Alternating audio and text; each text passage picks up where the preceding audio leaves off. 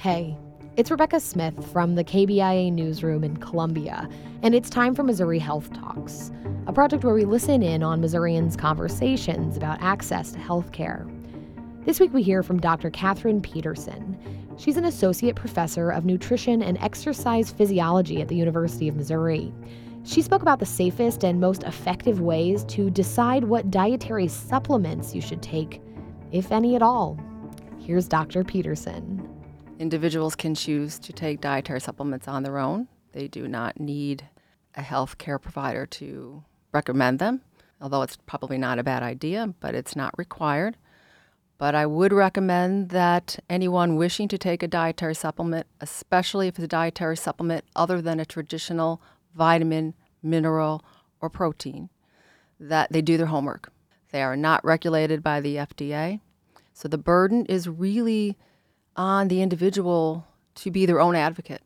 First, need to research the actual dietary supplement they want to take, whether it's an herbal or something marketed as a dietary supplement. They need to find out about that particular compound or substance and research to see first is it does it do anything? Is it efficacious, in other words? Next, I would also do a little research on the brand or the manufacturer from whom you, you're choosing to purchase that dietary supplement.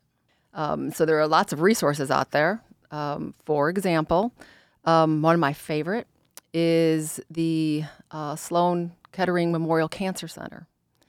They have a wonderful encyclopedia, if you will, of just about any dietary supplement out there. Look it up alphabetically. It will give you not only what the research is on how effective it is, it'll give you the safety profile, it'll tell you about interactions it may have with other supplements or drugs. What I recommend is what we call the savvy approach to supplementation. Foods first. Foods always come first. Ideally, you should be able to get all of the nutrients that you need. Now, I'm talking about traditional nutrients carbohydrates, fats, proteins, vitamins, minerals, and water. Those are the six classification nutrients. So, food first.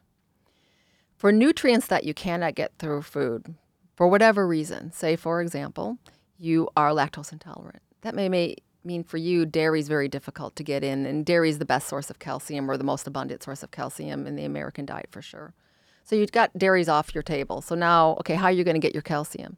Well, then you may want to go to for uh, the second step would be fortification. You can find foods that have been fortified. So, for example, there's orange juice that's been fortified with calcium. So, someone who doesn't drink milk could use orange juice that is fortified with calcium to meet their calcium. If that doesn't work, then we start talking about supplementation.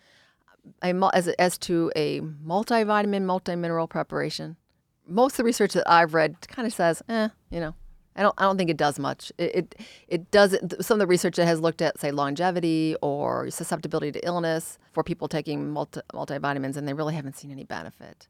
Not any harm, but not any benefit.